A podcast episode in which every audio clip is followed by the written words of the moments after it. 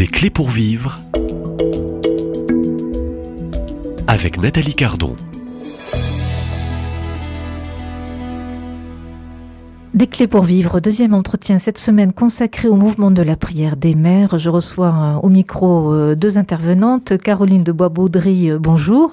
Bonjour Nathalie. et Anne-Céline Asselin, bonjour. Bonjour Vous êtes aujourd'hui responsable de ce mouvement pour la France qui compte près de 20 000 mamans. on donne quelques chiffres ah, Non, vous connaissez pas les chiffres. On n'a pas vraiment les chiffres. Beaucoup de mamans sont engagées. Voilà, beaucoup. Il y a peut-être plus de 3 000 groupes, mais on n'a pas les chiffres exacts. Très bien. Alors, vous avez terminé l'entretien d'hier sur euh, la prière, lieu aussi de grands combats. Hein. Euh, de quel combat parlez-vous euh, l'une et l'autre, hein, Caroline et Anne-Céline? Anne-Céline? la, la, prière, c'est vrai que c'est un combat parce que euh, c'est, enfin, il faut s'arracher à soi-même, s'arracher à notre petit moi et à nos soucis pour se tourner, pour lever, tourner les yeux vers le ciel et dans, dans l'espérance. Et donc, bien sûr, c'est un combat. Il faut, il faut effectivement demander cette grâce à Dieu de, de pouvoir euh, lever les yeux vers le ciel. Et la prière des mères, Caroline nous disait hier que c'était un trésor et, et vraiment, ça, je, je, je, je, la rejoins complètement euh, sur, sur ce thème-là. La Vierge Marie, euh, à travers euh, son exemple de vie, hein, qui était toute offrande, oblation, et, par la prière des mères, nous, nous dit aussi qu'on a une responsabilité en tant que mère. La prière, c'est une responsabilité pour nos enfants, pour nos familles, pour nos conjoints et pour nous-mêmes. Alors effectivement, il y a un combat. Oui, il y a un combat. Et là où c'est un trésor, c'est que avec toutes ces mamans avec qui nous prions, eh bien, nous ne sommes pas seuls. C'est-à-dire que nous pouvons nous entraider les unes les autres, nous porter dans la prière. Parce qu'il y a des jours, on vient à la prière des mères, on n'a pas très envie, parce que voilà, on est peut-être pris par nos, notre, nos habitudes, nos routines, et puis on n'a pas envie de s'arracher à notre quotidien. Et c'est là où vraiment on puise une force, une force. Oui. Oui, il y a vraiment ce que je trouve de très beau, c'est que dans nos groupes de prière, nous sommes entre deux et huit mamans. Donc, bien sûr, avec ces deux règles euh, très strictes de confidentialité absolue, rien de ce qui se vit dans le groupe ne doit en sortir, et nous ne donnons pas de conseils. Parce que nous ne pouvons pas dire à Dieu, je te fais confiance à 100%, mais je vais demander à ma voisine si elle n'aurait pas une bonne idée. Parce que c'est plus la confiance à 100%. Mais ce que je trouve de très beau, c'est que la prière des unes édifie la prière des autres. Nous suivons les neuf prières d'un petit livret. Ce livret est le même dans le monde entier.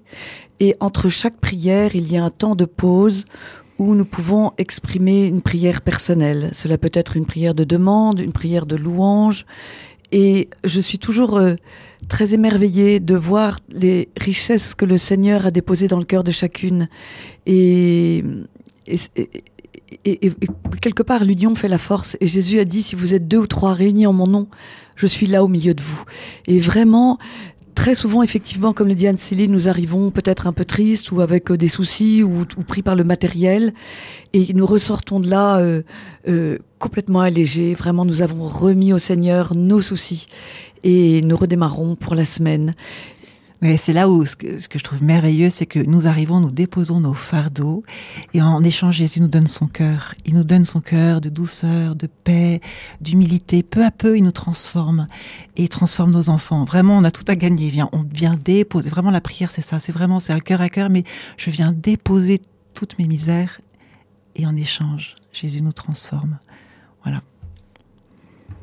c'est un, cheminement qui vient avec le temps. Arriver dans un groupe, on est éprouvé, on est dans la, une lassitude, un grand découragement, euh, on baisse euh, les bras, on n'arrive plus à prier. C'est ça le secret, c'est aussi cette fidélité. Chaque semaine, je crois que ces mamans se retrouvent euh, chaque semaine. Une fois par semaine, une fois ça dure à peu près une heure. Il faut rester fidèle à ce rendez-vous? Bien sûr, nous laissons chacune libre, mais, mais, mais c'est un engagement moral. Mais il, il arrive que une maman ne puisse pas pour des questions euh, indispensables, et évidemment, euh, elle ne vient pas. Alors on est en 2020, Caroline. Vous avez fait vos débuts euh, en, en 2000, il y a 20 ans. 20 ans après, vous-même, vous appartenez toujours à ce même groupe de prière des ah mamans depuis 20 sûr, ans? Bien sûr. Ce sont des mamans qui se suivent depuis 20 ans? Le groupe a un petit peu évolué. Nous nous sommes scindés trois fois ou quatre fois, de, parce que quand nous atteignions le nom nombre de, de 8, le groupe se, scinde et un, autre Donc, groupe signe de fécondité aussi. Hein, voilà, et finalement, c'est un petit peu douloureux de se séparer parce que nous avons partagé euh, prier ensemble et la prière unit beaucoup. Euh, mais c'est un petit peu douloureux, mais je dis toujours c'est comme un rosier qu'on taille. Il faut accepter d'être taillé pour qu'il refleurisse de plus belles fleurs. Et l'important, ce n'est pas d'être bien ensemble et, d'une certaine manière de, ronronner ensemble, je dis ça entre guillemets, c'est que cette prière se multiplie dans le monde entier parce que ce qui changera la face du monde, c'est la prière et rien d'autre. Vous parlez de ronronnement, ça peut oui, aussi parce qu'il y a certains groupes... une tentation de, de ronronner, de se retrouver, de faire plaisir. Et euh, cette prière euh, peut se risquer aussi à devenir un, salon de thé entre mamans qui, euh, qui discutent. Quels sont les risques, au fond, 20 ans après? Oui, c'est effectivement que ça devienne peut-être une petite réunion euh, rituelle qui est un petit peu rapide et un peu bâclée peut-être. Et ça, c'est un peu le, danger. Hein. Le Seigneur cherche notre cœur. Il cherche pas, euh, voilà, l'apparence ou le ou l'habitude. Donc voilà, il vient nous chercher.